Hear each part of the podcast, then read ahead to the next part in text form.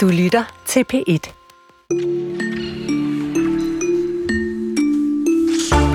Det er en udviklingshistorie af de helt gakkelakkede, der rammer biograferne lige nu. For i filmen Poor Things, ja, der bliver den her unge kvinde Bella udsat for sådan en nærmest Frankensteins genoplevning.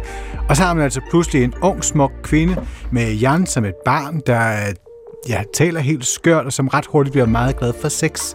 Stjerneregn, den har nærmest pisket ned over den her film, og senere i den her time kigger vi nærmere på Bella, og på hvordan hun slægter Mary Shelleys Frankensteins myte. Og så skal det handle, er du klar til en rigtig onkelvittighed, Chris? Ja! Yeah! Give it to me. Så skal det handle om Clinton. Ikke Bill, ikke Eastwood, men Møns Klint. Jeg tror, jeg har, jeg har fremtid på TV-avisen. Åh, oh, Gud. Nå, som nu endelig er blevet blåstemplet, det var Møns Klint. Den er blevet blåstemplet af kulturministeren. Jakob Engel Schmidt har i dag underskrevet en ansøgning om at få Møns Klint på UNESCO's verdensarvsliste, hvor det i øvrigt vidunderlige Vadehav og Christiansfeldt også har plads. Med andre ord, så er Klinten på vej mod storhed, endnu mere storhed, hvis altså UNESCO siger okay til, at Møn kommer på listen over det fineste. Vi ser på, hvor hård den her vej til listen er i virkeligheden, sammen med hende, der har stået bag det årlange arbejde med ansøgningen. Det er kulturen, og det er Chris Pedersen og Jesper Dein.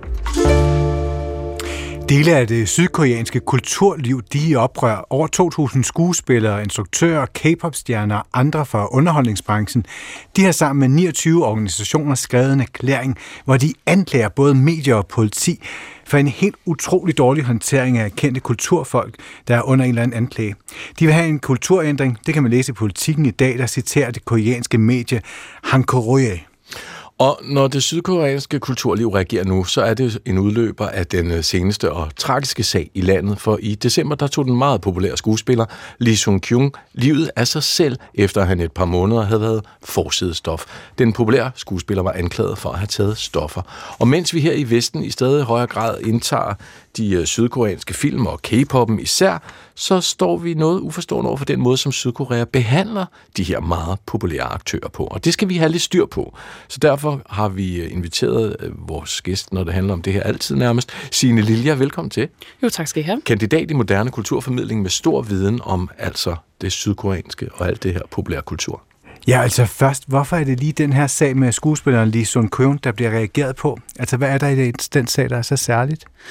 Det, der er særligt, det er, at han er en enorm stor personlighed inden for det koreanske og, og film, øh, tv, altså film, jeg hedder det, film- og tv-markedet i Korea. Altså han er en stor, stor, stor stjerne. Han var med i Parasite, han var med i store koreanske tv-serier, der er enormt populære. Han er virkelig, virkelig vældigt. Og, og det er, altså, Bong Joon-ho, altså instruktøren på Parasite, er gået ud og sige sådan, altså han, han, han ser det her simpelthen som et mor. Altså han er en person, som i, altså aldrig nogensinde har trådt uden for noget som helst i hans store karriere, lige der startede lige siden 90'erne. Mm. Så derfor så er det altså, øh, det, det, jeg, så, da jeg så det, der tænkte jeg godt, det her, det kunne altså godt begynde at rykke på noget, fordi at det er ikke en eller anden øh, ung K-pop-stjerne, der allerede har noget på sig, eller sådan noget. Det her, det kommer til at gøre noget, fordi at hvis han ikke er sikker, så er der ingen, der er sikre. Nej. Det er simpelthen et stykke, altså, altså en, en, en mand, som er, er folke, folkeeje. Og her hjemme, der kender vi ham for den her film Parasite, hvor han spiller en rig overklassefar. Ja, du ser det selv her. Her kommer lige klip. 야 다혜야 박다혜 오늘 핸드폰을 그렇게 오래 해 빨리 올라가자 아줌마 방에 가서 주무세요 여기 우리가 알아서 할 테니까 예. 아아아 아, 아. 여기는 거실 여기는 거실 들리나? 들린다 아빠랑 항시 대기 ja, Hvis ikke man har set Parasite, så skal man få den set, den vandt også Oscar. Øhm, men Lilja, prøv at høre, øhm, hvad er det så, bare lige for at få det på plads, ikke? Jeg behøver ikke fortælle langt om det, men hvad er det, han har taget? Hvad snakker vi om her? Men det, der er sket, er, at han er blevet anklaget, eller der har i hvert fald været en undersøgelse om, at han er blevet antaget for at tage stoffer. Og øh, det er enormt ulovligt i Korea, og, og specielt i kulturindustrien, så skal der altså, du skal nærmest ingen engang anklages for det her, så kan det ødelægge hele din karriere. Okay. Så så snart at de her sådan, altså den, den undersøgelse bare kommer ud, han engang blevet ægte anklaget for noget på den måde jo. Så så snart den undersøgelse er kommet i gang, så mister han jo alle de filmdeals, han ligesom havde på plakaten, alle hans brand deals, han havde. Det sker altså, det samme, simpelthen. simpelthen. Man bliver med det samme bliver man toksisk i, det, i den koreanske underholdningsindustri. Altså, der er ingen, selvom de gerne vil røre dig, så kan de ikke røre dig. De bliver nødt til at shunne dig. Wow. Selvom du er en verdensstjerne, som han Kæmpe, er. kæmpe, kæmpe. Og hvad var det Coke, de sagde? Hvad sagde de? Ja, altså det er noget med også at have været på sådan en hostess øh, bar, øh, altså en eller anden bar, hvor, man tænker, hvor der er damer, ikke? Ja. ja, sådan noget. Øhm, men, men det vilde er jo også, at, at, at fordi det er sådan her, så kan man anklage folk for alt muligt, der ikke engang er noget bund i, og det ja. vil stadig ligesom have en kæmpe stor effekt. Ja. Men det, der sker, det er, at altså, som jeg kan forestille mig, der er sket for ham, ikke? det er, at han har ligesom ikke kunne se nogen udvej. Der er ikke nogen udvej for det her. Altså, du er, du er simpelthen giftig, og du, din karriere og din familie og alle bliver ligesom ramt af det her. Ikke? Øhm, du kan ikke få lov til at arbejde sammen med nogen overhovedet. Og så den skyld og skam, der kommer til at hænge ned over dig, hænger der jo for evigt. Øhm, så, så det er desværre sådan i Korea. Det er også så stort folkesundheds problem altså i landet generelt, ja. at, at det her altså det, man ser som en udvej. Ja. Øhm, og så er det jo så nu, at der er kommet den her altså, øh, samling af kulturpersonligheder, der har været sådan, vi vil altså ikke se det her mere. Og det, de specifikt går ud og siger, det er, at de synes, at der er en, en for, øh, for sådan et, et for stort informationsoverlap fra politiet til medierne. Så det er ligesom der, de går hen først. Altså, de kommer til at... Og hvad betyder det? Altså, fordi det betyder, det, at politiet sådan, uden filter ligesom går ud og lægger en masse oplysninger til medierne, og så spinder medier det helt ud af Og hvorfor gør de det, ved man det? Eller hvordan? Jamen, altså, det handler bare om, at der ikke er nogen, øh, altså, der er ikke noget filter i forhold til de oplysninger, man ligesom giver ud. Det bliver med det samme, sådan her, det er det her, det her, det her, det her, der er sket, uden at der er virkeligheden nogen hold, uden at der er nogen, der er blevet dømt for det. Altså, man kan jo fristes til at øh, citere Jørgen Varnes, altså, kender de ikke injurielovgivningen? Ja. Fordi at det skulle man jo tro, Eller at... GDPR-register. Ja, præcis, ikke? Ja. Øhm, og at der ligesom ikke er den her sådan, uskyldigt til det modsatte af bevist. Og det er specielt det, som de her kulturpersonligheder går ud og siger, det er i virkeligheden her, hvor vi rigtig gerne vil have en ændring. De siger så også, altså, og det går jo ligesom hele vejen ned imellem gennem medierne, ned til befolkningen, at det handler altså også om, at vi har brug for, at man ikke bliver korsfæstet så hurtigt af en folkedomstol, øh, som man gør lige nu. Ved vi noget om, om der er penge i det her? Fordi jeg tænker, hvorfor skulle politiet gå ud på den her måde? Hvis, så må det være, fordi der er noget sladder presse, der går ind og siger, øh, du har du noget på hende der eller ham der, så får du lige nogle Altså, jeg, jeg, det, det, kan jeg godt forstå, at du spørger. Altså, jeg, jeg har ikke, igen, ikke nogen beviser. Jeg skal ikke gå hen og begynde ja. at sige noget, jeg ikke har beviser for jo. Øhm, men, men man kan forestille sig, at til gengæld så har de en masse, rigtig, rigtig mange sådan korruptions øh, altså, lovgivninger i Korea for eksempel, fordi der har været så meget af det. Øhm, så, så, så det er noget, de sådan, jeg kigger øh, ret stramt på, hvis man gør det. Men det, det handler ligesom om, at sådan, det går hele vejen ned til den her sådan, folkedomstol, som ja. de ligesom kræver en ændring på. Og det har jeg altså også som, som en person, der har beskæftiget sig meget med det her. Jeg har set utallige utallige af de her sager, både i musikbranchen, tv-branchen, filmbranchen, hvor folk er blevet beskyldt for noget af en ekskæreste eller nogen andre, eller et eller andet. Og det er med det samme, så du har altså taget alle de projekter, du var på. Du kan ikke få lov til at være til den her koncert, du bliver taget ud af den her tv-serie. De recaster med det samme, der er ingen, der vil røre dig. Du er nødt til at gå på overlov, ikke? Øhm, og, og, og det her, det er altså noget, som sådan, i hvert fald fra et vestligt perspektiv er øh, ret voldsomt på en ja. måde. Altså jeg tror, at dem, der kender til Hollywood-historie, det minder måske en smule om den her blacklist i forhold til kommunismen, der skete der i Jamen, USA, hvor netop sådan bare, at, at bliver man bare beskyldt for det. Så, ja, yeah, the Red altså, Scare. Ja, ja. Så, så, altså, så var ens karriere smuttet. Hvad siger det om, om, om forholdet til berømmelse?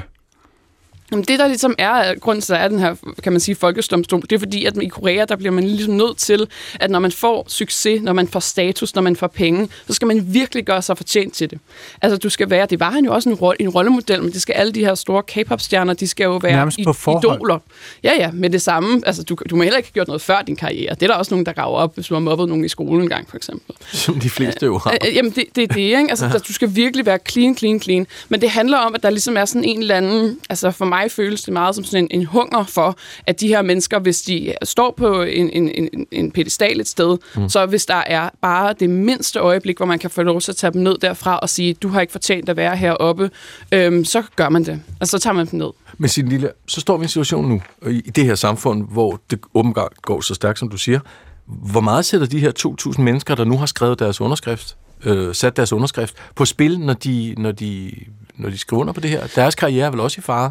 De sætter noget på spil, Eller helt sikkert, og jeg synes, det er rigtig, rigtig ja. vigtigt, at der er en karakter som Bong Joon-ho, der ligesom går ud, og øh, som jo er en, altså en kæmpe stjerne. Ikke? Altså, altså hvad ham kan man nærmest til? ikke røre ved. Ikke? Så, så det handler altså det, det svarer til øh, ja, Steven Spielberg, altså sådan er virkelig deroppe. Okay. Ikke? Øh, en, bare en, en person, du i hvert fald ikke kan, kan du, du kan i hvert fald ikke røre ved det her. Altså en person, som virkelig har meget magt i branchen, jeg tror. Ikke? Men det handler selvfølgelig, ligesom jeg siger, som du bliver toksisk, hvis du, hvis du rører ved det her. Så de her mennesker, mennesker, de risikerer selvfølgelig, at der så sidder nogen altså et sted og siger, når man de her, de beskytter bare deres ven, fordi de også alle sammen går ud på hostess bars og tager drugs i weekenden. Ikke? Mm. Altså, der er nærmest en grænse for, hvor sådan hårde øhm, modsvar man kan komme til det. Altså, jeg ved ikke, om det her er noget, der kommer til at have konsekvenser på den måde, men det er altså, det er tit, at der bare ikke nogen, der tør røre ved nogen. Mm. Men du fortæller det nærmest sådan, at der ikke er noget filter mellem, mellem samarbejde mellem politi og, og medier. Men, men sådan en underskriftsindsamling her, sådan et opråb her, er, er der nogen udsigt til, at det kommer til at gøre en forskel i, i det her forhold mellem medier og politi? Det er et godt spørgsmål om det med mediepolitik, fordi det, det kommer jo til at kræve øh, altså en eller anden form for øh, mere sådan struktureret samarbejde og ændring. Ikke? Altså, der, det kommer til at være sådan, at vi skal have en eller anden form for beskyttelse, vi skal have en eller anden form for lovgivning, vi skal ligesom sådan have mere fokus på, at sådan, der skal altså være øh, øh, sådan en, en sikkerhed for, at vores oplysninger omkring nogle af de her undersøgelser, ikke engang altså ægte politianklager, ikke? Altså, de, de ligesom sådan får lov til at, at være en lille smule private, før at det går hen og bliver noget, som rent, der rent faktisk er, er, øh, er, er, er altså berettigelse for at gå videre til en ægte dom, ikke? eller nogen rent faktisk skal dømmes. Så det er ligesom det ene. Men altså, i forhold til hele den her folkedomstolsting, ikke? så sådan, det, det, det, det øh, det, det vil jo både være rigtig, rigtig godt for Korea, som sådan, altså hvis man kigger på det fra et eksportperspektiv, så er det jo noget, som vi snakker om her nu, og generelt så er der jo sådan, når man siger K-pop, så, så nærmest i samme åndedræt, så kommer man til at sige, wow, det er virkelig nogle hårde, øh, nogle, altså nogle, nogle hårde kontrakter, man er på, og jeg hører alt det her med, med folk begår selvmord, hvis de ligesom bliver anklaget for noget, ikke? og det er ikke et særligt godt image for, for den koreanske underholdningsindustri, som er en kæmpe stor af deres eksportkultur, som er en del af deres BNP. Men til gengæld, så, så bliver det altså svært i forhold til, at, at internt i Korea er der bare de her, sådan, den, her, den her folkedomstol og den mm. her sådan, følelse omkring koreanerne, så de sådan, føler, der er, der, der er altså en ret til, at de her mennesker, de skal ikke have lov til at have det godt, hvis de har overtrådt loven.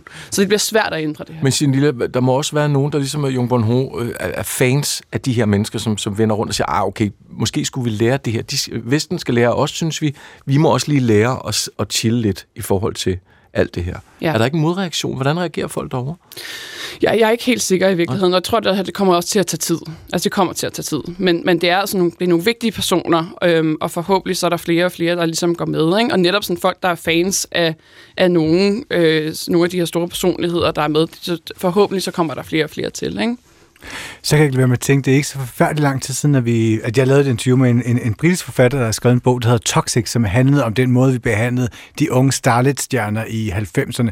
Øh, Paris Hilton, Lindsay, altså alle Kevin de her forskellige, Anderson. Britney, ja. men som jo også var dermed, når de havde lavet Ja, når de havde festet, når de havde taget drugs, når de havde haft en elsker eller bla bla bla, så blev de fordømt på en eller anden måde at det her være, er det en hårdere reaktion, som der sker i det koreanske kulturliv, når folk de træder uden for linjerne, end, end hvad vi har oplevet i, i Vesten i, i 90'erne? Altså som en person, der øh, ikke var der i 90'erne, men i nullerne, som jeg også føler var en... Øh, et, altså, det i, var samme noget af det ja. samme. Ja. Øhm, så, så helt klart, jeg, jeg vil lave en parallel til det der. Men sådan, altså, det er, det er faktisk hårdere derover helt sikkert. Netop fordi du bliver så toksisk, og der er så mange, der er virkelig mange penge involveret, ikke? Og, det er sådan, og du bliver fuldstændig udskudt af det. Men, men jeg føler, at den sådan altså, øh, når vi har kigget indad her i, i de sidste par år, specielt i forhold til Britney Spears, Pamela Anderson og alt det her. Altså noget af den trend, den føler jeg godt kunne bløde over. Og jeg tror, det er også noget af den trend, der ligesom begynder, at, at, at grund til, at det begynder, at der har været den her underskriftindsamling, det er fordi, det er en trend, at begynder at være sådan her, offentlige personer er også skal også have lov til at være private personer på den her måde. Det skal vi ikke bare tjene penge på. Altså, det har de ikke, det har de ikke bestilt. Tak skal du have, Signe Lilja, kandidat i moderne kulturformidling med meget stor viden om sydkoreansk populærkultur.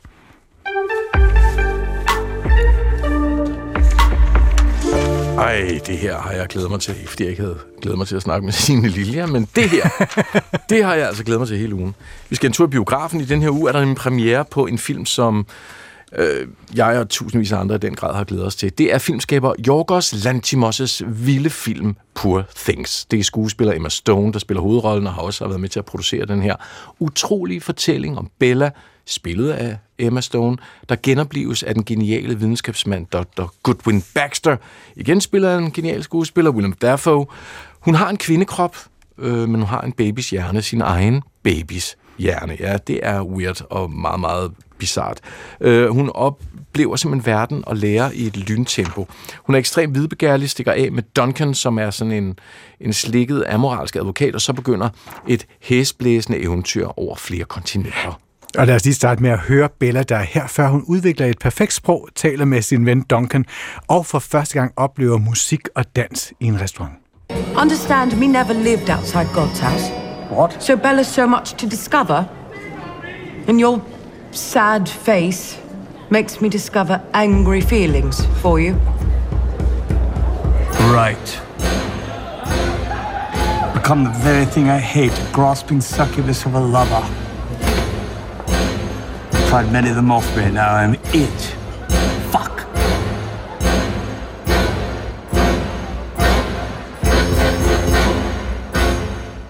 Og så danser Bella sammen med Duncan, og hun er på vej til endnu mere frigørelse og erfaring som nyt menneske.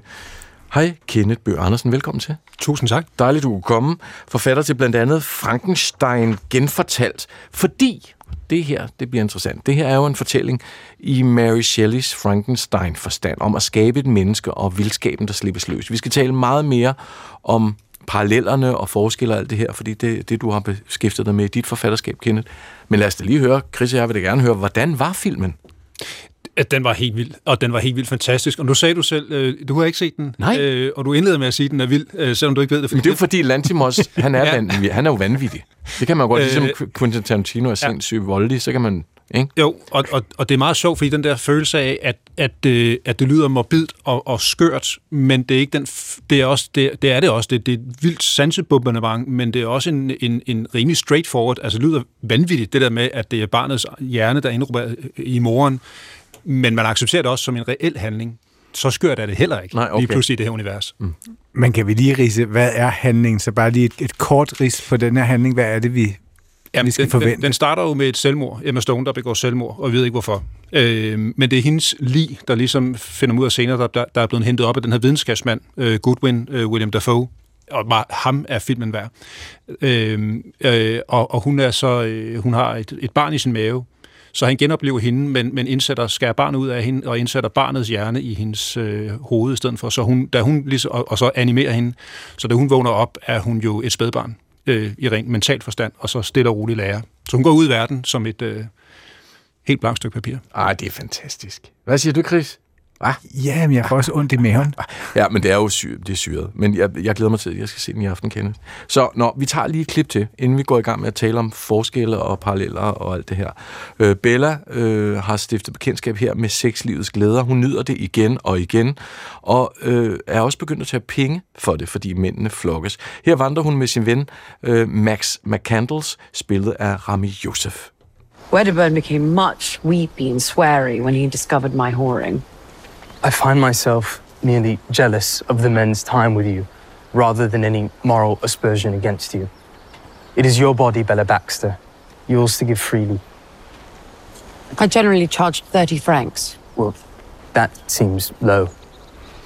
Ja, meget sejt. Hun har fundet sexlivets glæder, og så begynder hun at tage penge for det. 30 francs, som min ven synes, at det er måske lidt lidt. Og med en meget, meget skøn britisk Ja, accent. det er vidunderligt. Det er jo helt åbenlyst, der er de her klare lighedstegn mellem Poor Things og Bella Baxter her, og så Mary Shelleys Frankensteins fortælling. Og den har du jo som forfatter faktisk kastet ud i at genfortælle. De her klassiske monsterhistorier, der er blevet en trilogi, som blev afsluttet med Dracula. Før det var det så Frankenstein, men hvor er de her lighedstegn mellem øh, Bella-historien her og så Frankenstein-myten? Øh, jamen, det, det, først og fremmest jo skabelsen, skabelsen af, af et væsen, øh, og, og hele øh, tilgangen til, til mennesket i, i mennesket i Guds sted. Øh, skaberen øh, i, i Poor Things, øh, William Dafoes rolle, øh, hedder jo Goodwin, øh, og bliver kaldet, altså, øh, eller Godwin, og bliver kaldet God, altså Gud, og også af, af Bella, som konsekvent kalder ham Gud. Han kalder også sig selv Gud. Og Guds hus, at det er der, øh, ja, lige præcis. Ja. Øh, så, så i det, der ligger jo de tydelige paralleller. Og så kan man sige, så allerede der kommer alle forskellene også, fordi at, at Bella i sig selv har et navn. Øh, i, I Frankenstein er, er monsteret skabning jo navnløs. Ja. Så, så uden identitet overhovedet øh, fra starten af, bare i form af et navn. Og så er hun jo også Bella, hun er jo smuk.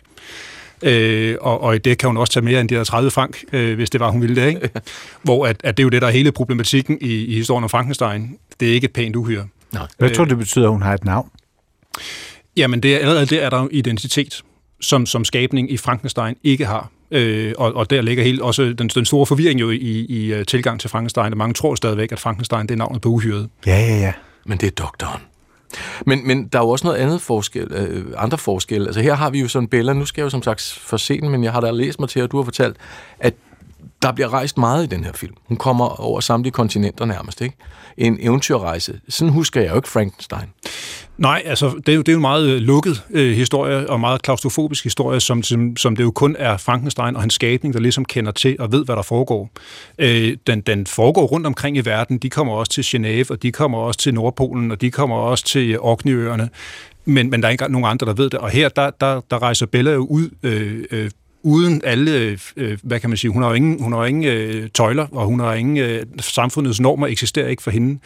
Så hun tager ud som det der fuldstændig frie, tøjdesløse væsen, øh, hvor at, at Frankensteins uhør er, er, lever mere i skyggerne, ja. øh, og, og må gemme sig, og må flygte, og så videre.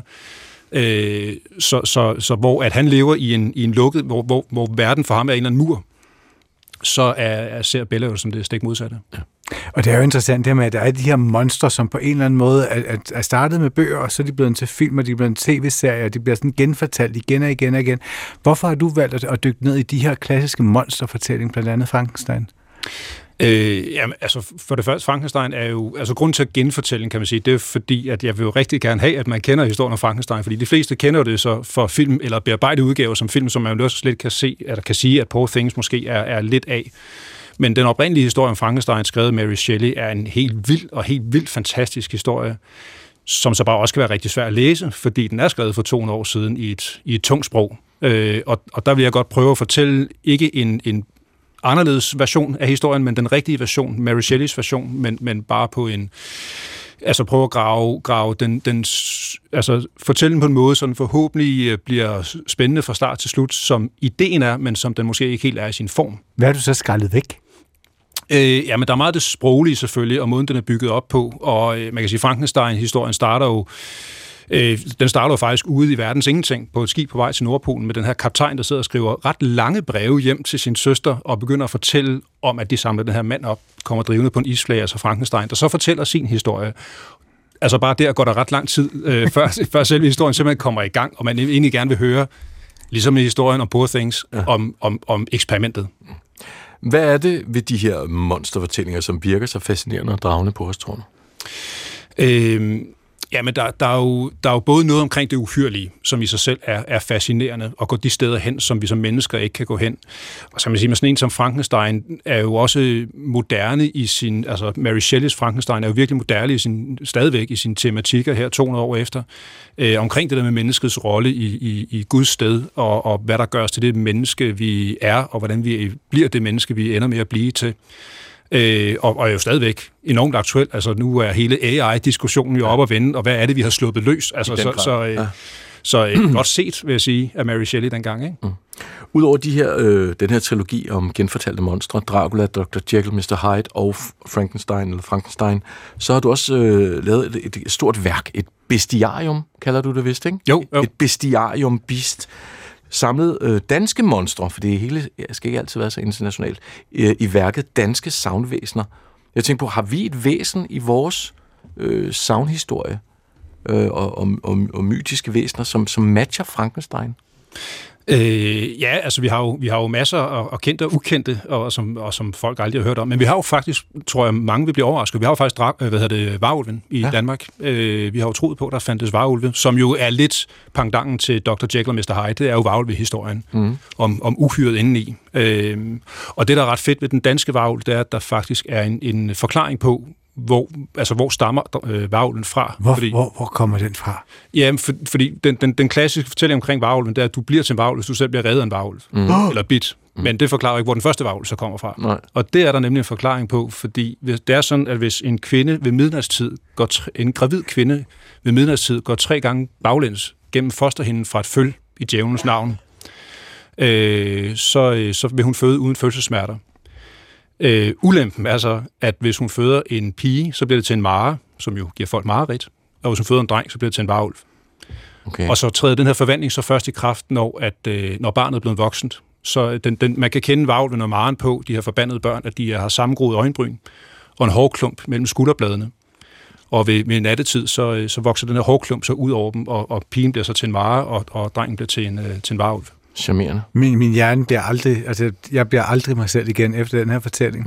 Jeg kan ikke være med at tænke, en af mine yndlingspodcasts, det er den amerikanske podcast Law, som er sådan en opsamling af netop myter og folkesavn, uhyggelige myter og folkesavn for hele verden. Der har været en grønlandsk film, der kom, jeg tror det var sidste år, den vandt en nordisk filmpris, som handlede om en mytisk grønlandsk figur.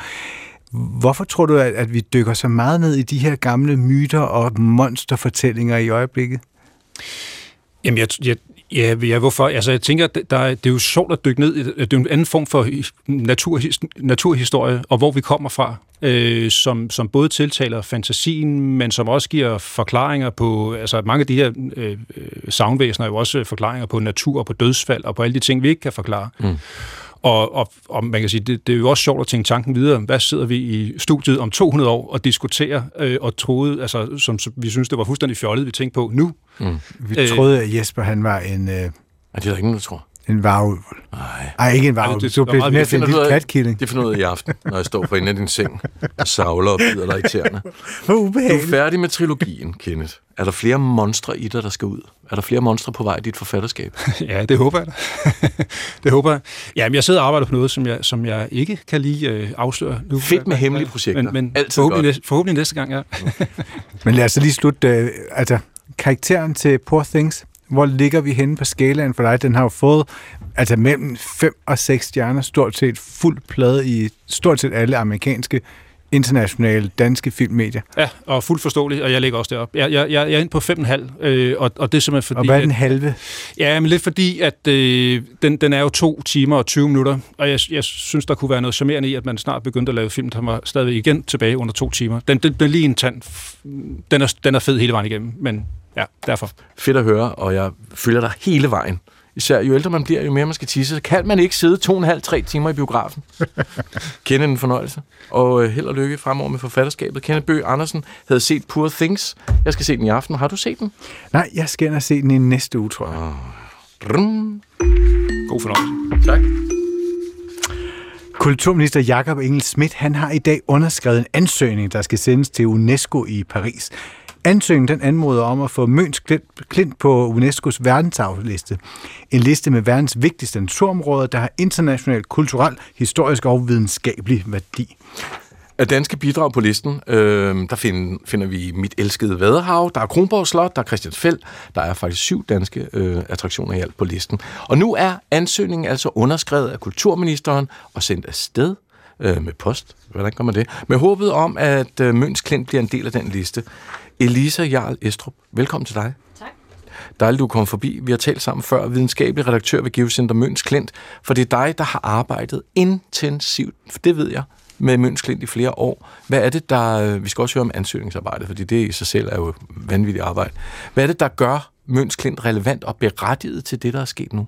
Åh oh ja, og man skal jo have noget stort og vigtigt, når man skal på den her vigtige liste. ja, jamen, det skal man. Så øh, vi, skal, man skal faktisk have det, som de kalder outstanding universal value, ja. altså noget, som er umisligt for menneskeheden, og det er jo store ord. Ja. Så altså det, vi mener selv, at vi har nede på Møns Klint, det er, at vi er det bedste sted i verden at se et glacialt tektonisk dannet landskab. Mm-hmm. Det vil faktisk sige, at hele det landskab, vi har ude på Østmøen, det er skubbet op af en gletsjer, på samme måde som man kan se, de store bjergkæder, de er skubbet op af noget pladetektonik, hvor to plader er tørnet sammen. Ja. Så har vi her øh, en gletsjer, som er tørnet sammen med de sidste istid, med, det, med de kridtplader, som hele Danmark er bygget på, kan man sige. Og de er så skubbet op i de her store, flotte formationer, som man kan se nede på Møns Klint. Mm. Og er det særligt, det her, er det, er det særligt æstetikken? Er det fordi, den er flot? Vi synes jo også, det er et ekstremt flot sted, vi har, og vi overvejede faktisk, om vi også skulle søge på det, der så hedder det æstetiske kriterium. Nå. Og vi endte med at gå all in på, i stedet for det geologiske kriterium, som er, at vi er en, repræsenterer en vigtig geologisk proces eller en vigtig geologisk epoke. Så det vil altså sige, det er den, vi går med, at vi er det bedste sted at se, hvordan isen har formet landskaber her fra den sidste istid. Altså man lige spørger sig, hvis det nu, så man kunne også godt søge, hvis man bare synes, det var et virkelig flot sted, så ville det også være et kriterie. Det er muligt rimeligt at søge kun på det æstetiske Men er det kriterie, ikke men det er ganske få. Men Lisa, det er vel lidt både over. Når først de ser billederne, tænker de jo også, wow. Jamen, vi håber da, de siger, hvorfor har I egentlig ikke også søgt ja. det æstetiske kriterium? Ja. Så Men du vi vil bare gerne ind med. på den Vi vil liste, bare ikke? gerne være helt sikre, og vi ved, at den geologiske værdi, den er fuldstændig i toppen, så der er vi helt fuldstændig sikre. Og du har arbejdet på den her ansøgning i årvis, og så, er du så, altså, så i dag så har kulturministeren så endelig underskrevet ansøgningen om at gøre Møns Klint til den her verdensarv. Hvad betyder det for dig, altså Geocenter Møns Klint? Jamen, det betyder selvfølgelig virkelig meget. Altså, det er jo en kæmpe stor anerkendelse, og Møns Klint har virkelig fortjent det. Altså, der er ingen tvivl om, at Møns Klint er et verdensklasse natursted. Det har både skønheden med sig, som du siger, og så det, at det har, vi har det her flotte, kæmpe store tværsnit igennem de her geologiske øh, strukturer, som øh, klinteprofilet faktisk udgør. Altså, vi har skåret igennem hele bakkelandskabet, kan man sige, og det betyder, at vi kan se, hvordan har gletsjerne bevæget sig, hvor hurtigt har de formet landskabet, og hvilke retninger er de her isfremstød kommet fra. Og grunden til, at man kan se det, det er fordi, at tværsnittet er så stort, som det er på Møns Klint. Altså, vi har jo 128 meter på det højeste sted, ja. så det er et af de største glacialtektoniske komplekser i verden også. Og det har også været lidt øh, belastet de sidste øh, par uger her med alt ja. det her regn og sådan Jo, noget. vi har Det haft gang i den, ja. De der skred, der har været de sidste mange år, der har virkelig været nogle vilde skred, ikke? Ja, og et enormt skred, vi havde her i sidste uge, Ja. ja. Som betyder, at de kort, vi lige har indleveret nu til UNESCO, de faktisk allerede er forældet.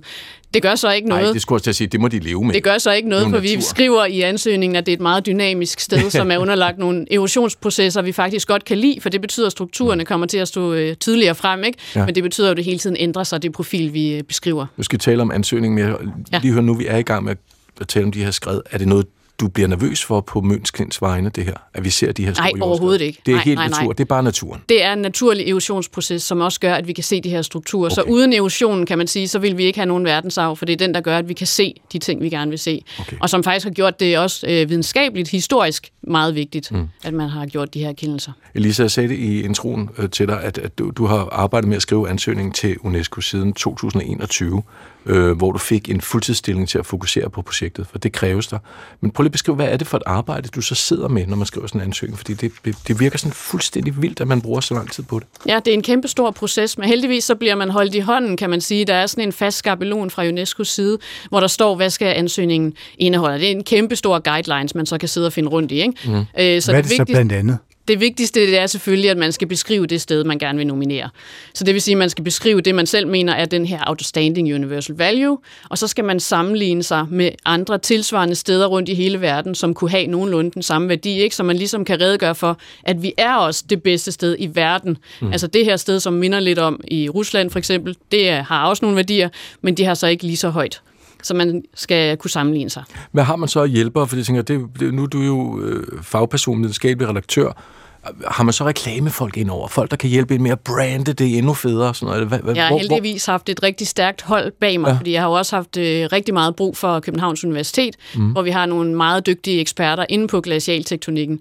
Øh, vi er de bedste i verden på glacialtektonik, fordi vi netop er et land dannet af istiden. Ikke? Mm. Så derfor så har jeg haft øh, rigtig meget brug for de her øh, professorer fra Københavns Universitet til at lave den komparative analyse, jeg lige øh, nævnte. Ja. Og vi har også haft brug for GEOS, øh, som sidder og laver modeller, Danmarks og Grønlands geologiske undersøgelser. Øh, for uden alt forvaltningsarbejdet, som jeg jo selvfølgelig har skulle redegøre for, hvordan vi beskytter vores klint, og hvordan vi forvalter vores sted, og hvordan vi har tænkt os at gøre det i fremtiden. Og der har jeg jo så haft hjælp fra Naturstyrelsen og fra Vordingborg Kommune, som er dem, som står for forvaltningen i området. Ja. Nu har du selv sagt det her med, det- at det vigtigste krav, det er outstanding universal value. Men øh, nu hvor du så har, ligesom har kortlagt alt det her, altså hvor, hvor sandsynligt tror du, det er, at den bliver optaget, Møns Klint? Jeg vil jo vurdere, at vi har gode chancer. Jeg er slet ikke i tvivl om, at vi har et sted, som er i Og verden. hun ser ud, som om hun mener det forkert. Ja, altså, jeg, vil ønske, jeg vil faktisk ønske, at der var tv på, fordi at du har, du har sådan store blå øjne, når du Jeg kommer køber ind. Så er de almindelige blå, og når du så taler, så er det som om, at de bliver spærret op i dobbelt Når jeg størrelse. taler om Møns Klint, så Ja, ja, altså, større sådan blå helt øjne. vibrerende, det, ja. Nej, men der kan selvfølgelig være nogle ja, ja, ja. ja. politiske ting, som kommer ind over, ikke? men altså, jeg er sikker på, at vi står ret godt. Når man laver sådan en ansøgning, altså, er det lidt ligesom, når man også søger job, man kigger lidt på, på, på, hvad er der ellers, hvad konkurrerer vi med, eller lukker man bare øjnene og går i gang med arbejdet? Fordi jeg tænker, der må være rigtig mange ansøgninger, og de må have så meget tid til at læse det, så Jo, man, skal, man har selvfølgelig antennerne ude, og UNESCO ja. er jo sådan et, øh, de vil jo gerne have oplysning til folket og til det globale samfund, og de vil rigtig gerne øh, promovere for eksempel øh, udviklingslandene og sådan noget. Så Ja. hvis de får mange, mange ansøgninger fra nogle udviklingslande i Afrika for eksempel, så kan det godt være, at vi står lidt lavere, fordi at de egentlig gerne vil have Afrika lidt frem mm. i forhold til alle de her vestlige lande. Så sådan nogle ting kan vi jo rende ind i. Hvad betyder det så for stedet? Altså, hvad kommer det kom- konkret til at betyde for jer i forhold til besøgstal? Vil vi kunne opleve det som publikum, hvis vi tager det ned, hvis det bliver optaget på, på Ja, verdenshavslisten? det, det betyder jo, at det er, en, det er en anerkendelse for det første, og så er det en beskyttelse for det andet, at man forpligter sig til at beskytte det her unikke sted, man har, og samtidig betyder det jo også, kan man se, at man får flere gæster. Det, vil, det er det, der normalt sker. Når Kommer der flere udnævner. penge? Kommer der penge Der vil fra UNESCO eller fra staten? være, øh, der vil være mulighed for at søge mange flere fonde og midler alle mulige steder, fordi når man står på den her liste, så, så er der være fonde, som er interesseret i at, i at støtte nye projekter. Og det kunne fx være nye forskningsprojekter, så vi kan vide mere om Klints øh, geologi, og det, det kunne også være beskyttelsesinitiativer, ikke? for vi skal virkelig sikre os, at den her verdensarv, den ikke går til grunde. Ja, fordi jeg husker, vi har talt om det her før øhm, med, med UNESCO verdensarv, og der, jeg husker, der er også nogle forpligtelser, når man så er på den liste. Man kan ikke bare lade stå til. Man skal, der er nogle ting, man skal gøre, er der ikke det? Jamen, den eneste forpligtelse, det er faktisk, at du skal beskytte stedet. Og så skal du så redegøre for, hvordan du vil gøre det. Altså, okay. jeg har også skulle lave en forvaltningsplan, og i den forvaltningsplan, der er der en handlingsplan for, hvad vi har tænkt os at gøre med forvaltningen og beskyttelsen her mm. i, i de, de kommende år. Og så skal man rapportere løbende hver tredje år, eller sådan noget, vil de gerne have en rapport om, hvordan går det så ja. med det der. Og hvis man, hvis man virkelig ikke overholder de ting, man har sagt, eller hvis man gør et eller andet for at ødelægge sit sted, så kan man blive taget af listen af den værste konsekvens, ikke? Altså, jeg kan ikke lade mig tænke på, at jeg kommer fra Kærtminde på Fyn, og hver gang jeg er hjemme, så, altså, når, der kom, når der er højvande der, der taler de meget om, at de skal ligesom have, have lavet en dæmning udenom Kærtminde for at beskytte hele byen. Ja. Og det vil jo så være beskyttelsen der. Møns Klint, nu har vi jo set, hvordan der så, så nogle gange så styrter ned, og nu var det også trappen, der forsvandt under ja. stormen, Ja. som jo, hvis man har været der, så er det jo nærmest sådan en, en labyrint af trapper. Helt konkret, altså, hvordan vil man så beskytte den? For det er jo helt, altså, hvordan, hvad, hvad er det, Altså- man vil beskytte? Som sagt, så vil vi jo ikke beskytte klinten mod erosion, fordi erosion er en vigtig del af, af selve dynamikken på klinten. Men altså, det er klart, at man vil godt kunne genetablere for eksempel nogle stenrev, som har været der i fortiden. Åh. Øh, og de kan ligge og beskytte en lille smule mod bølgerne, og det er der nogle planer om, at måske kan, kan blive til noget i fremtiden. Men det er alt sammen sådan noget, der indtil nu er på idéplanet, ikke? men det er noget, vi også har beskrevet i, i ansøgningen, at kunne komme på tale. Men altså, erosionen i sig selv er vi ikke bange for, fordi der er faktisk øh, kridtmateriale til flere tusind år, så Er det? fortsætter. Fordi det fortsætter jo helt ind i baglandet. Vi har bakkerne, som fortsætter ind, og jo mere bølgerne spiser, øh, jo, jo den næste bakke bliver det så bare, som har klinteprofilet. Gud, det Man kan faktisk sige, at stenalderfolket, de gik også rundt op på klintekanten, og syntes sikkert også, det var flot. Men dengang lå klinteprofilet bare lige øh, et par kilometer længere ude. Et par altså, kilometer længere ud.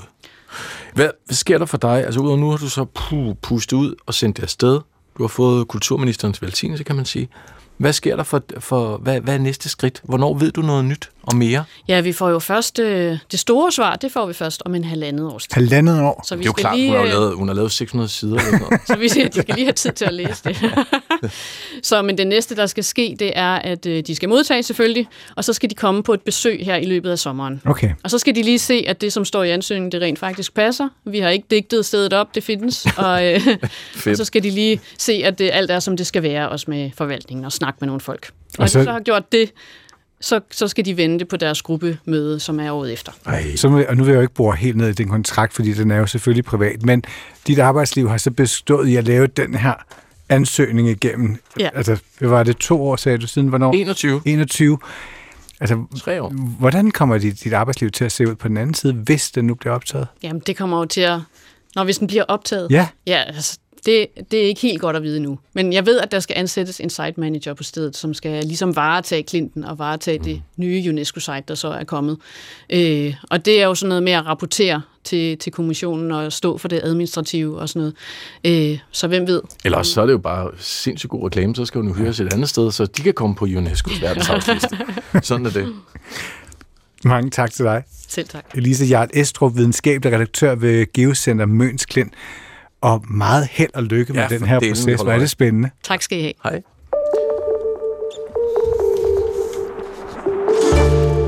Det handler om at dyrke sit netværk. Det er måske øh, noget, vi forbinder med sådan nogle...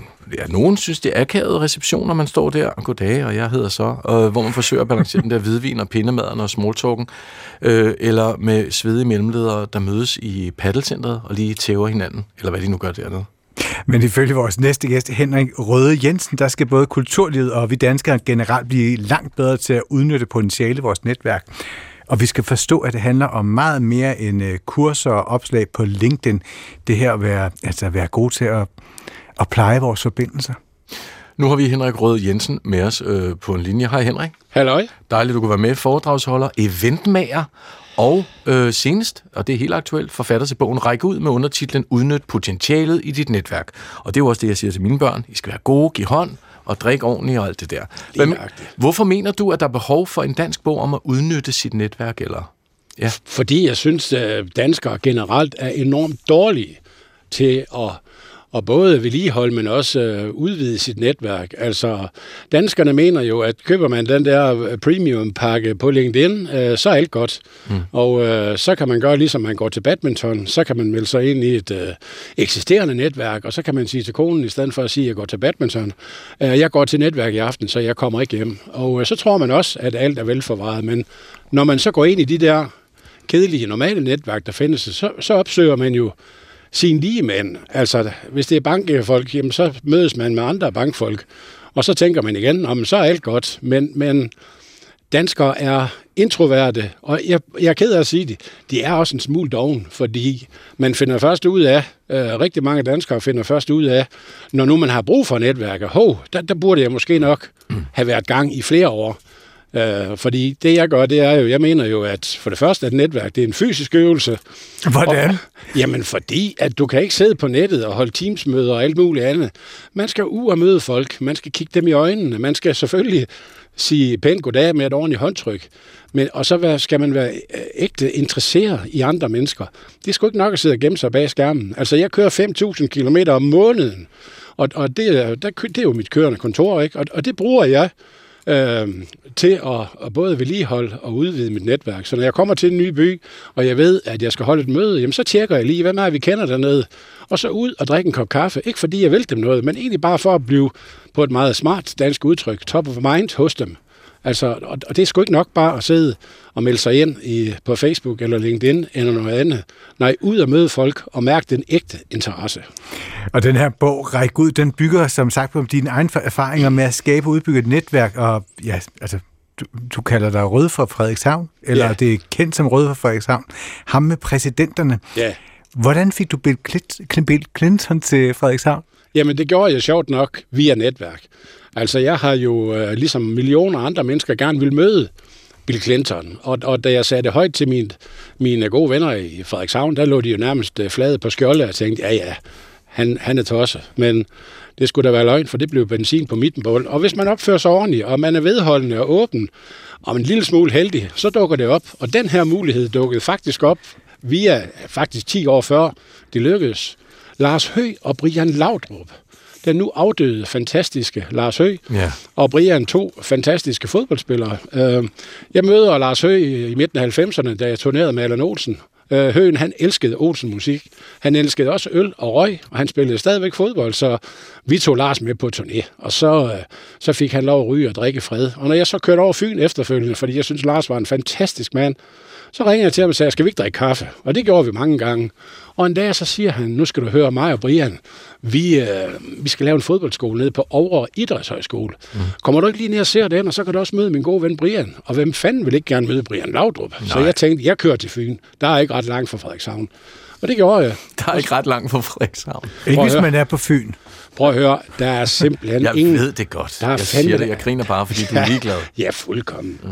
Nå, men... Øh, og Brian og mig, vi... Øh, vi øh, fandt også sympati for hinanden, så når jeg kører til København, så ringer jeg sgu som regel til Brian med det, i hvert fald en gang imellem, og hører, om de giver kaffe, eller endnu bedre, for jeg er jo nordjyde. Kunne man lokke en aftensmad ud af dem, så gjorde det jo ikke noget.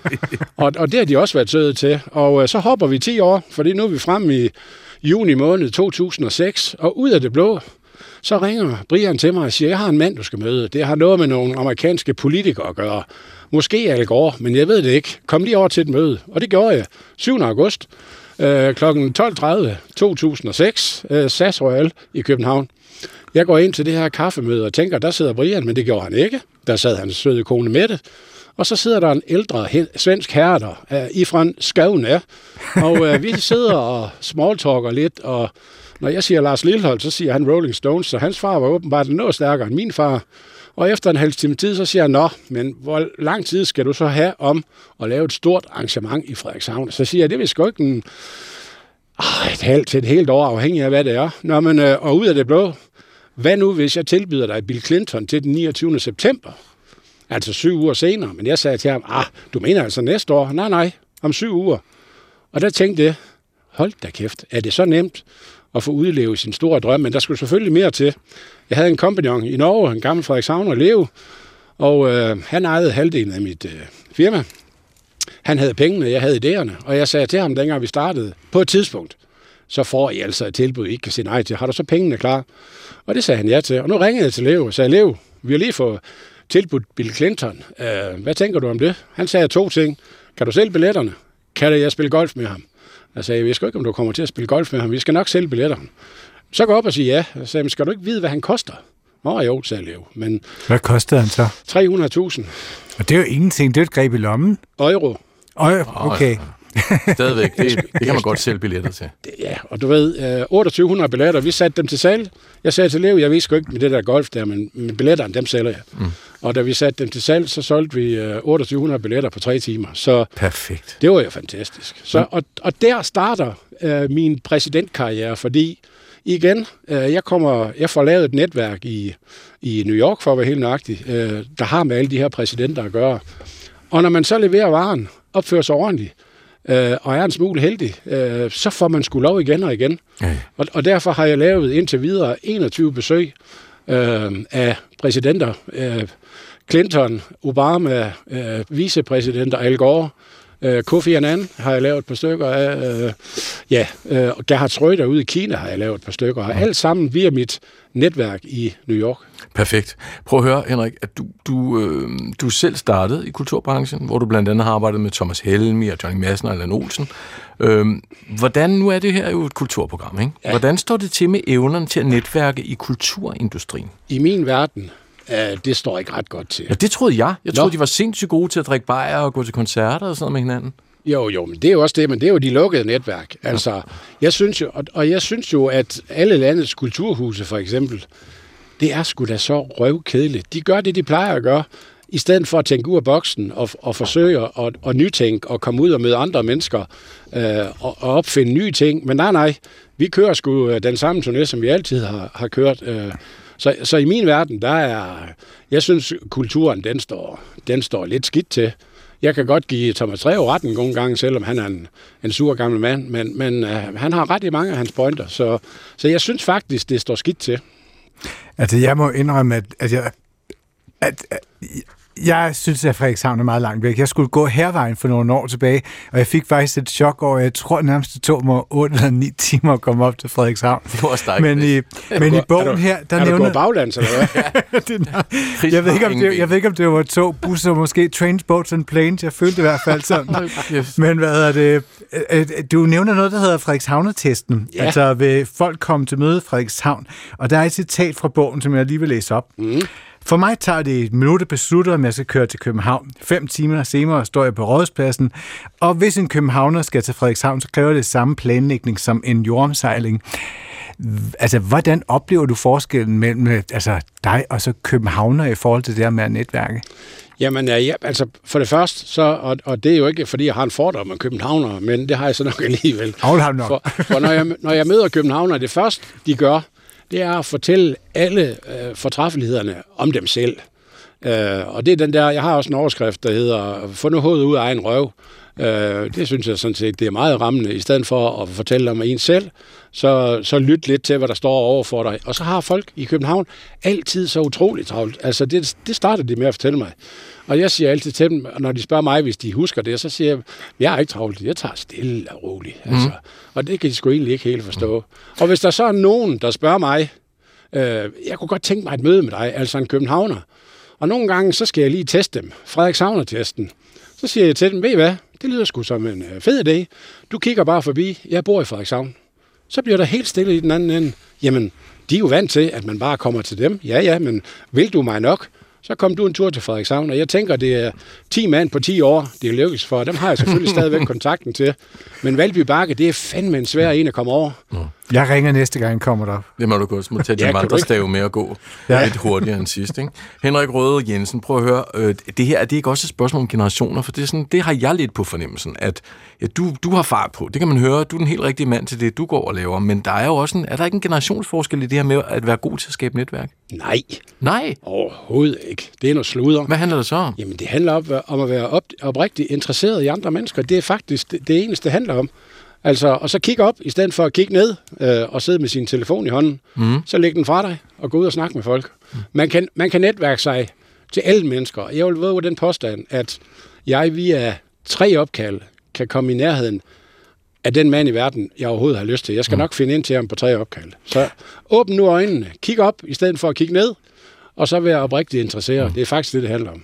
Hvis man øh, kigger på TikTok og alle mulige andre steder... Hvad er hvor især- TikTok? Det er sådan en ungdomsmedie, Henrik. Nå, okay. Du ved, ikke? Ja, okay. Der er fart på, der er nemlig knald på. Mm. Der vil man opleve, at, at, at der taler de meget om, ja, de taler meget om den angst, der selvfølgelig hersker i, blandt de unge, men de taler også meget om det her med at være introvert Ja. ikke? og ekstrovert. Ja. Det handler det vel også om, at man godt kan have en, en personlighed, der ligesom kræver, at jeg, jeg, jeg har masser af faglighed, jeg er sikkert skide dygtig, men jeg kan ikke rigtig få det ud. Altså, hvis nu vi tager de unge, og der, der må jeg sige, at vi har, en, vi har en udfordring med de unge, fordi, altså, da jeg var barn, der var der sgu ikke noget, der hed hverken mobiltelefon, jeg, og jeg er kun 56, der var der ikke noget, der hed hverken mobiltelefon, eller alt muligt andet, smartphones, eller alt muligt. Vi var ude at lege, vi var ude at spille fodbold, vi var ude at møde mennesker. Altså, og det kan jeg også se på mine egne børn, selvom de faktisk er rigtig gode til. Men alligevel, telefonen, spil, øh, TikTok øh, har jeg set mine, begge mine døtre har. Øhm, og så det der med at møde mennesker, jamen det er lidt lige godt, fordi vi får jo al vores viden og al vores øh, socialt på den der satans smartphone. Så, så Hvad mister vi der? øh, kontakten til rigtige mennesker. Øhm, så det går jeg meget op i, også over for mine børn. De får selvfølgelig lov at bruge deres telefon, og de bruger den meget, skal jeg hilse at sige. Men øh, de får altså også besked på, nu skal vi jo gå en tur i skoven, nu skal vi, i skal med ud og møde nogle mennesker. Min, min yngste datter på 13 fik, fik øh, debut i eventbranchen her sidst, da jeg holdt min bogreception. Øh, fordi det var, jamen, så skal jeg møde nogen, jeg ikke kender. Jamen, det kommer du til, min unge ven, Laura. Og hun synes faktisk, det var pissefedt. Og hun havde faktisk ikke sin telefon i hånden i tre timer. Så det er den vej, det handler om. Det er, at vi skal bare ud og møde nogle mennesker. Nu ser du debut, altså var hun, hvad hedder det, blev hun tvunget til at være gæst, eller arrangerede hun det? Hun, hun blev tvunget til at stå i baren. Men som hun, Okay. som, og det ville hun også godt, men som hun sagde, far, får man ikke en lille skilling for det. Så hun er jo, altså... Det Hun har lært noget. Hun har lært noget. Mm. Så I den seneste tid, der har der jo været meget snak om, at, at nogen er født mere lige end andre, eller bliver født ind i en familie, hvor det er, er meget nemmere at få lidt fremdrift. Særligt har der været meget polemik om de her nepo-babies i kulturverdenen, altså det der fænomen med, at børn af eksempelvis kendte skuespillere, musikere osv., har nemmere ved at få attraktive roller og pladeselskabskontrakter og alt det her. Mm. Afhænger evnen og muligheden til netværk ikke i høj grad af, hvilke kredse omstændigheder man er født ind i. Altså det her igen med mønsterbrud. overhovedet ikke. Du er god til bare at sige nøks. Jamen prøv at høre, det er da fordi, ja, man skal jo sige det, man mener. Jamen, det skal du. Og prøv at høre her, altså det kan da godt ske, at vi har en kendt dansk skuespiller. Så har han to børn, og de synes, det far eller mor laver, det er fedt. Og så tænker de, sådan vil jeg også være. Mm. Og, og der er sgu da ikke noget galt i, at ens forældre sætter en, en uh, fod i døren og lige åbner den. Men, men man kan jo ikke leve videre på det, fordi barn 1 eller barn 2 bliver der nødt til at levere varen, eller så holder man der kun ganske kort tid. Og så, åbner, så bliver døren da ikke åbnet en anden gang. Altså, jeg har da ikke noget, altså, jeg er da fuldkommen bedøvende ligeglad med, om man er født rig eller fattig. Altså, kan man åbne en dør, så er det da fint for at hjælpe sine børn frem, men de bliver nødt til at klare resten selv. Altså, og det er kvalitet øh, og evner, det handler om. Så, så, så for mig er der ikke noget, der hedder hverken høj eller lav. Der er bare forskellige muligheder for, for ens børn. Hvis der så sidder nogle øh, introverte lyttere, som sidder helt forknyttet og har angst ved tanken om at komme ud til en event eller gå til en reception, hvad er dit bedste råd så til at lære et netværk? Jamen altså, nu siger du jo nok receptioner, og i min nye bog, Række ud, der har jeg faktisk en hel række, øh, række gode råd til, hvordan man går til en reception. Fordi det, der sker, når introverte, og det kan være alt muligt, bankdirektør og lignende. Jeg har holdt en, en stor øh, ting for en, en bank, som jeg ikke vil nævne navne på. Dem skulle jeg simpelthen lære at gå til reception, for der sker det, når man går til reception. Det første, man gør, hvis man husker at komme til tiden, det er at kigge rundt. Hvem kender man? Og så går man derover, for der søger man i tryghavn. Jeg gør det modsatte. For det første så har jeg bedt om en gæstelist. Hvem kommer? Gør du det? Ja, det gør jeg da. Jeg havde også lavet en gæsteliste på 120 navne til min egen bogreception, og så fik folk at vide, I har bare at møde nogle nye mennesker, og det gjorde de. Og det handler også om, at jeg tænker, jeg skal finde, når jeg går til en reception, så vil jeg møde tre nye mennesker, som jeg skal drikke kaffe med efterfølgende. Øh, og når jeg kommer hjem, så skriver jeg lige en mail eller en sms. Det var fandme fedt at møde dig. Hvornår skal vi drikke den kop kaffe? Øh, og så er relationen gået over til at være en del af mit netværk, og rigtig tit sker det faktisk så, når de er en del af mit netværk, så bliver de også en del af min venskabskreds. Så vær nu oprigtigt interesseret og vær nysgerrig. Mange tak skal du have, Henrik Røde Jensen, ham med præsidenterne. Tak for det, jeg måtte være med. Udsøgt fornøjelse. Vi kan lige i en radiovisen nå et, øh, en lille nyhed, fordi mediet Kulturmonitor skrev i mandags, at der på det sociale medie Reddit florerede en række beskyldninger mod influencer og tidligere berlingske litteraturkritiker Katrine Dias. Beskyldningerne går på, at Dias angiveligt skulle have kopieret indhold direkte fra videnskabelige artikler, for så at bruge dem i opslag på Instagram, uden henvisning til den originale kilde. Hun bruger sin Instagram-konto med egne ord til at skrive om litteratur, feminisme og alt det private, der er politisk til sine næsten ja, 60.000 følgere. Og Katrine Dias, hun har ikke givet kommentar eller ville stille op til interview siden, men i formiddags kl. 11, der forklarede hun sin side af sagen i et opslag på sin Instagram-profil. Hun skrev blandt andet, jeg lever for at skrive og er derfor dybt ulykkelig over det, øh, over det skete og har brugt den sidste uge på at indse, at jeg har haft en uansvarlig, sløset, usystematisk arbejdsmetode, som har medført en række fejl, hvilket jeg dybt beklager. Jeg kan således ikke udelukke, at der i min store produktion af artikler, klummer, opslag og anmeldelser over flere år kan findes andre tilfælde, hvor jeg skulle have kildehenvist, uden at have gjort det. Og Dias slutter opslaget med at skrive, mine fejl tager jeg 100% på mig selv og beklager inderligt. Kort efter modemagasinet øh, meldte modemagasinet L ud, at de midlertidigt ville fjerne alle Dias' øh, tekster fra deres hjemmeside. Hun har blandt andet skrevet om sexisme og kvinders rettigheder i forbindelse med løn og abort for L. Ja, det var, hvad vi nåede lige i en radiovisen. Det var det. Hmm. Du får lige tre minutters pause, men lidt reklame først. Det er med en vis ærefrygt, man går ind første gang. Dronning Margrethe har samarbejdet med ni statsministre i sin regeringstid. Dronningen lytter lidt opmærksom til at begynde med siger på et vist tidspunkt. Det er jo en ordentlig mundfuld at blive statsminister. Eller sagt på godt dansk, dødkedeligt. Nu taler fem af dem om deres oplevelser. Dronningen har nogle meget faste principper i forhold til autokrater. Man kan altid se på dronningen, hvis man gør noget, man ikke skal gøre. Og det har egentlig også haft en vis påvirkning af den lovgivning, vi så kom med. Dronningen og statsministerne i al fortrolighed. Putin, ham prøvede hun sig ikke om. Lige nu på DR TV. Skal man invitere alle anmeldere ind og se sit teaterstykke, når man er teaterinstruktør, sådan så alle har mulighed. Det er blandt andet det, vi skal se på i næste time. Ja, og så skal vi høre lidt om øh, adoption og litterær kunst. Mm. Nyderne, tre minutter, så er vi tilbage.